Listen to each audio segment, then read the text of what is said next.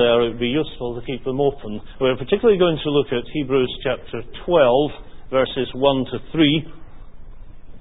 Don't panic. Most preachers, when they see the word therefore, think it gives them an excuse to expound the rest of what's happened before it. I'm not going to expound chapters 1 to 11, although I'll be referring to them from time to time. In the Midwest of America, there was a militant atheist a notorious atheist because he didn't keep his views to himself. He went around and he addressed public meetings, and at every opportunity he would, he would pronounce on his atheistic faith and try to convert people to it.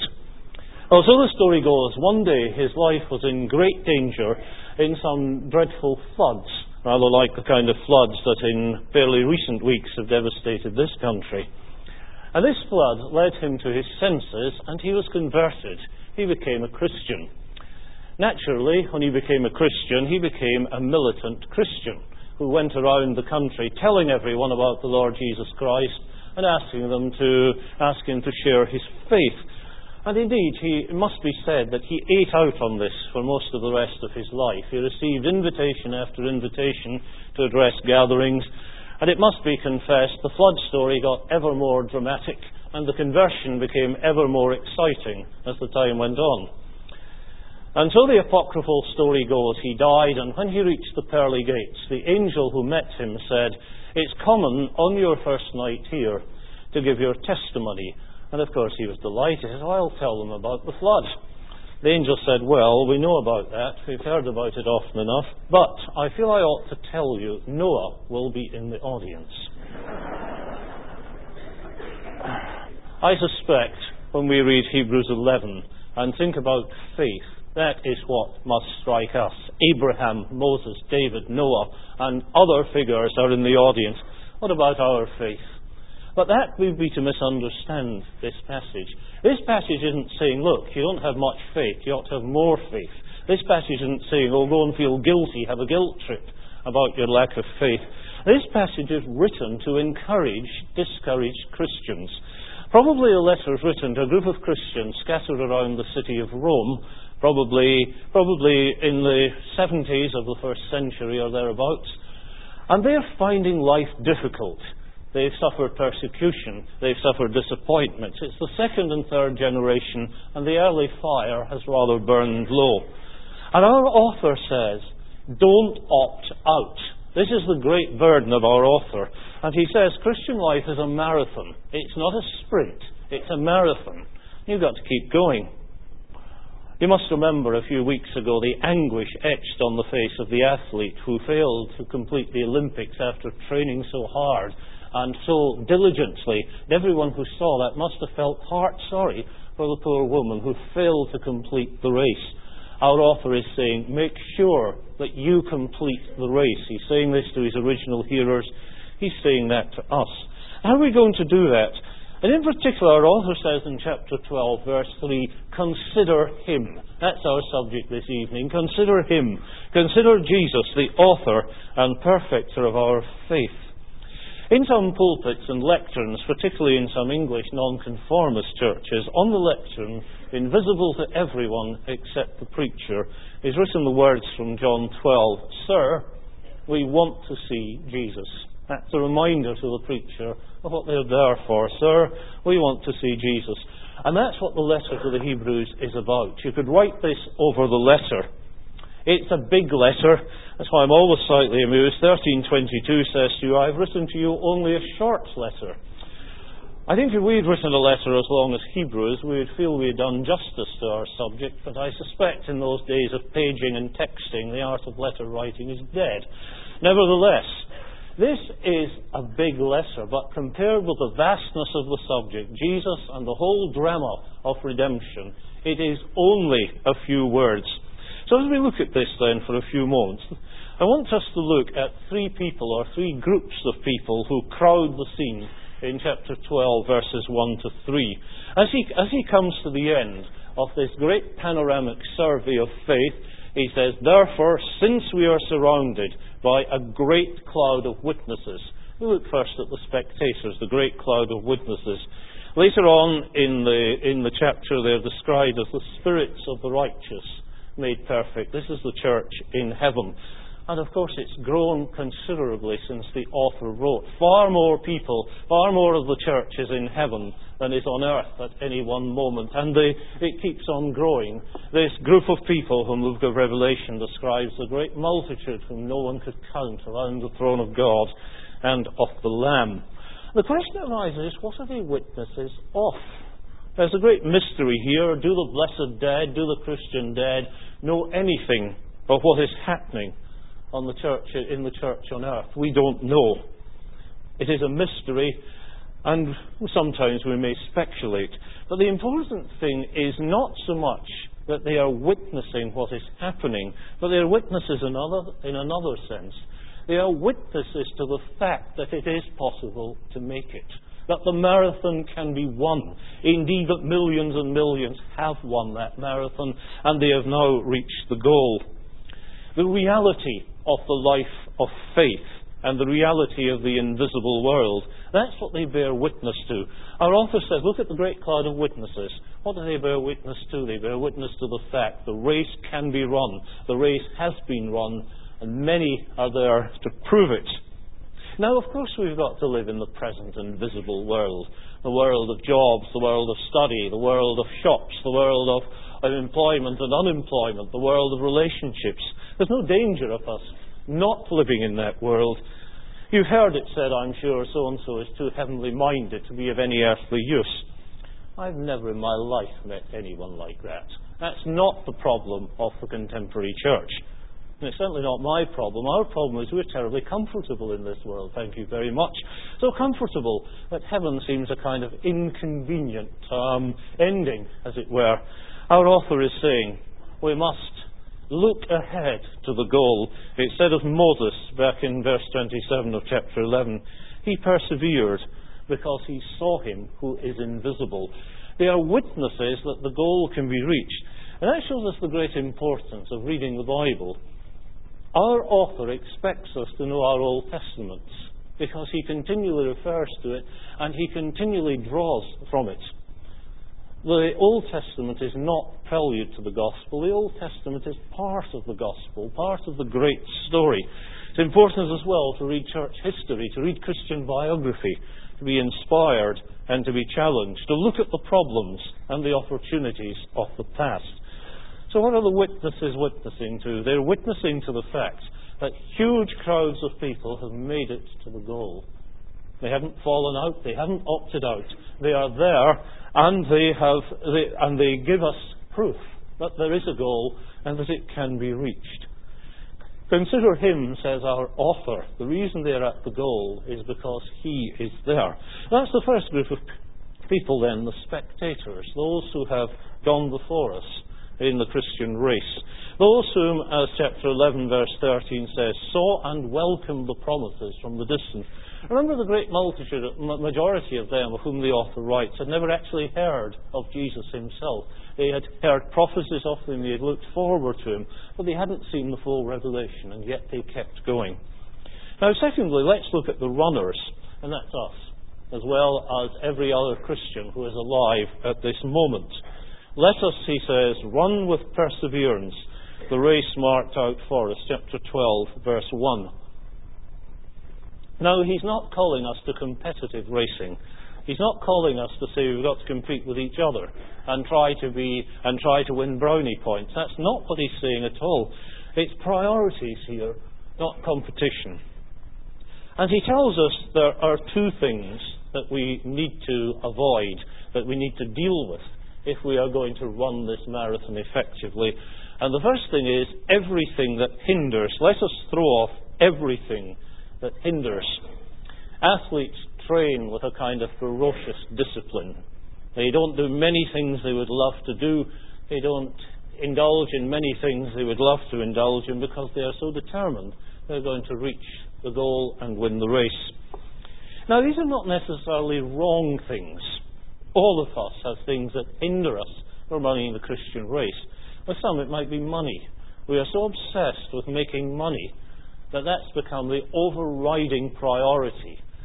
The Bible doesn't say you've got to stop making money. What it, what it does say is you've got to stop being governed by that. That's to cease becoming your God. It may be status. It may be that we have a kind of position which we are terribly proud of, maybe even in Christian things. We may, we may treasure that more than we treasure the Lord Jesus Christ, our reputation in Christian circles. Maybe our job, which has become so all overwhelming that we don't bring Jesus into it. Maybe our studies. It may be that they've become so totally dominating that we've no longer any time to pray. We've no longer any time to read our Bibles and so on. It could be ambition.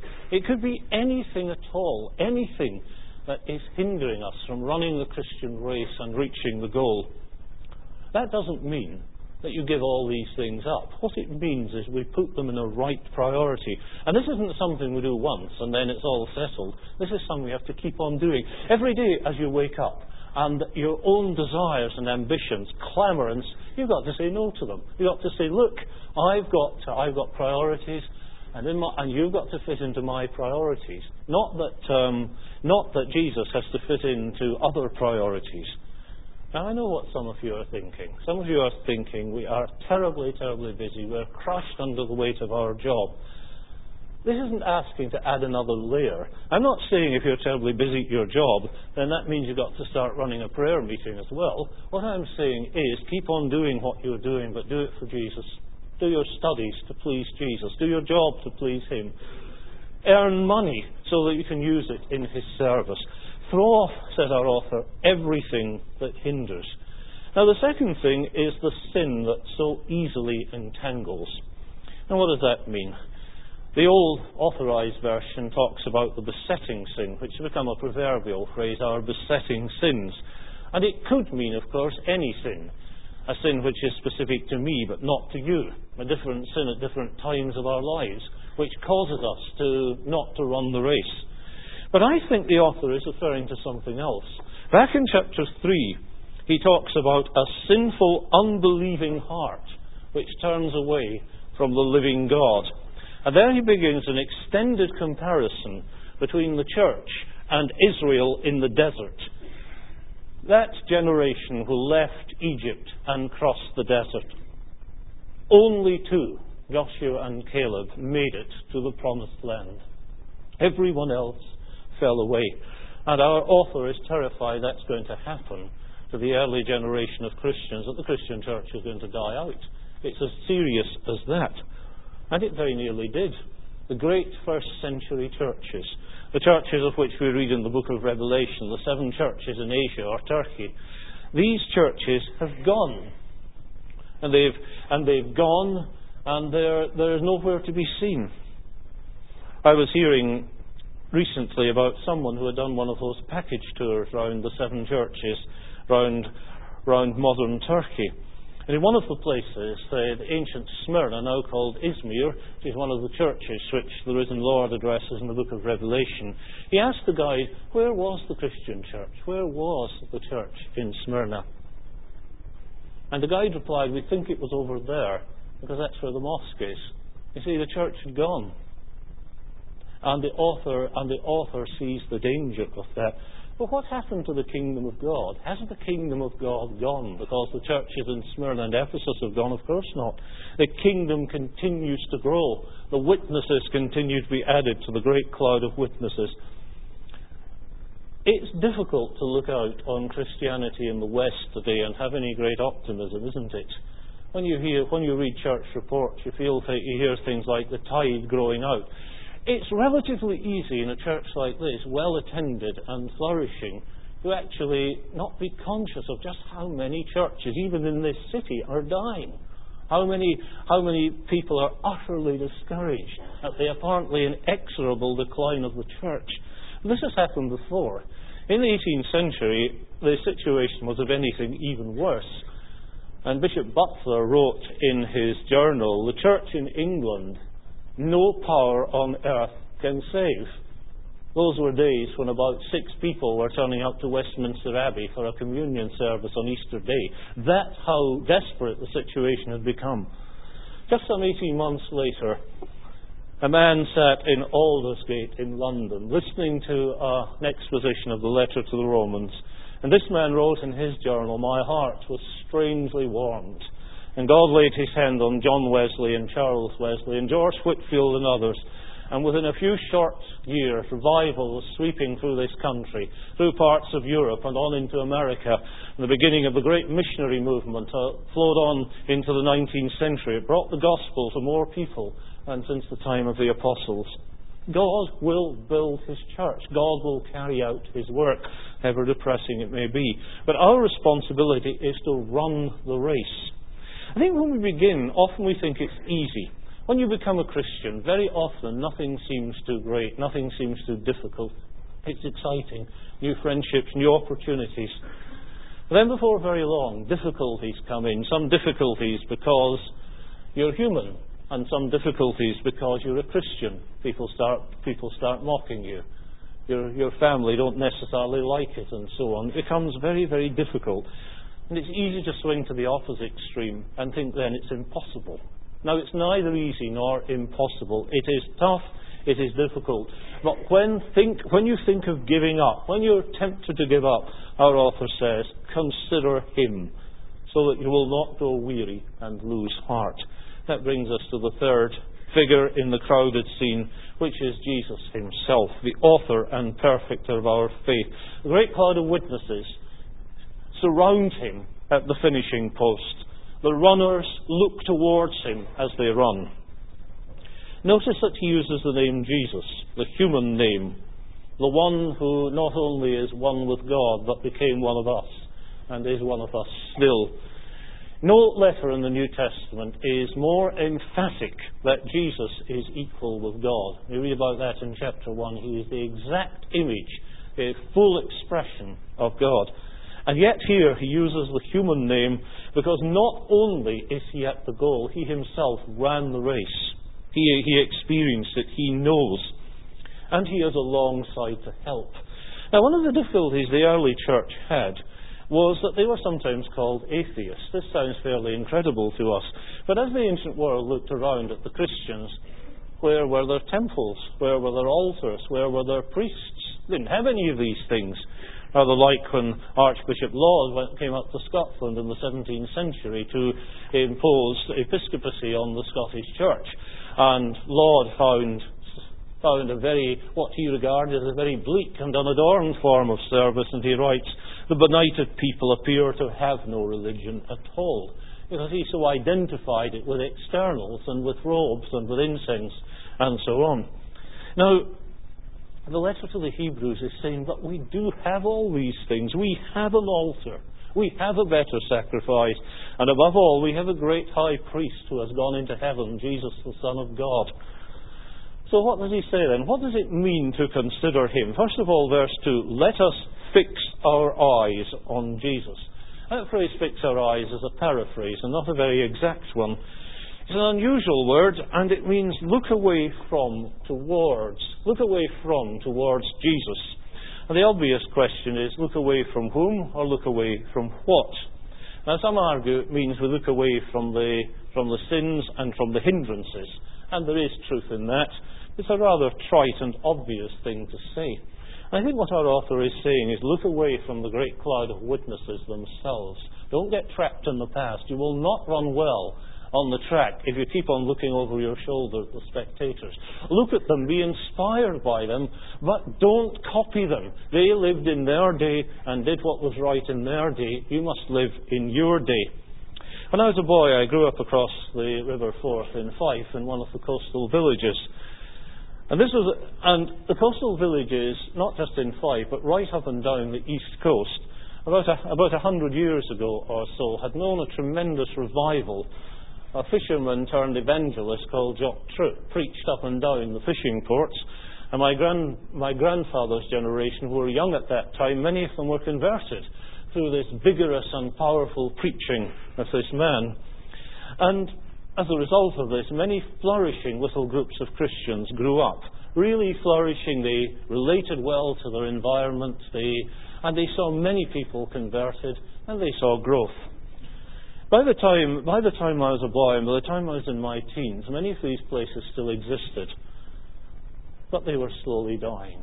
And they were slowly dying because they were not witnessing to their own generation. They were still using the idioms and the styles of generations of 20, 30, 40 years ago. And consequently, they, they began to die out. The gospel is unchanging. The gospel is non negotiable. The truth of the gospel of Jesus Christ, one with, one with God, and also human, giving himself as a sacrifice and dying and rising again. But the way we express that has to change from generation to generation. That's why we are not going to communicate with this generation. We keep on looking back at how the great cloud of witnesses did it. They were all very radical in their days. Um, I've mentioned Wesley already. His open air preaching was, a, was an affront and a, and a disgrace to the respectability of the time. So don't look at the spectators, consider him. He is the author. He began our faith and he will complete it. You see, the, the, point is we're not running in order to gain his favour. We're not running, so at the end you'll say, well, you actually made a very good job of it, and since you've run so well, I'm going to give you a prize. The point is, we've run because He has already claimed us as His own and given us His grace and His strength. We are told He sat down. That doesn't mean He's doing nothing. It's rather like that phrase back at the beginning of the Bible God rested after the days of creation. Not that He does nothing now, but that that particular task is over the brevity of the trial and the permanence of the glory. Consider. What does this mean? It's a word that means calculate, estimate. And think about how Jesus was not shielded in his earthly life. Jesus' earthly life was not at all, say, like the earthly life of the Queen. It must be great being the Queen in some ways, never having to think what to wear, never having to stand in a queue, never having to book a plane for yourself. Other ways it must be awful. But in many ways, it's, it's a shielded life. Jesus' earthly life was not shielded in the slightest. He experienced, says Hebrews, every temptation we experience. He suffered in the way we suffer, but yet with, without sin. And the, in many ways, the old word, which is contradiction, is a good word. Because our author is particularly talking about verbal attacks here. And that's so common today.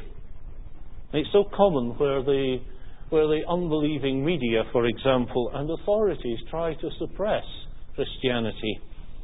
There was a determined attempt, for example, in the University of Hull last month to try and close down the Christian Union because the following, following of course, the policy of the national CUs have only Christians in their leadership. And this is the kind, this is the kind of thing that our author means by contradiction. It's when people stand up for the fundamentals of the faith and for the gospel. We also experience contradiction. Consider Him. Whatever our circumstances, if we're just beginning Christian life, consider Him. He's there to help you and to make sure you reach the goal. If perhaps you are maybe wondering if this is for you, wondering if you can be a Christian at all, then consider Him. If you're a new student and well enough into term for the first excitement to have worn off, but far away from Christmas and so on, then consider Him. If you're a middle aged person crushed down by the weight of a responsible job, consider Him. If you're old and tired and weary and feeling you can't go another step, consider Him. Each one of us, as we meet around His table, as we gather to remember Him, brothers and sisters, consider him. Let's pray.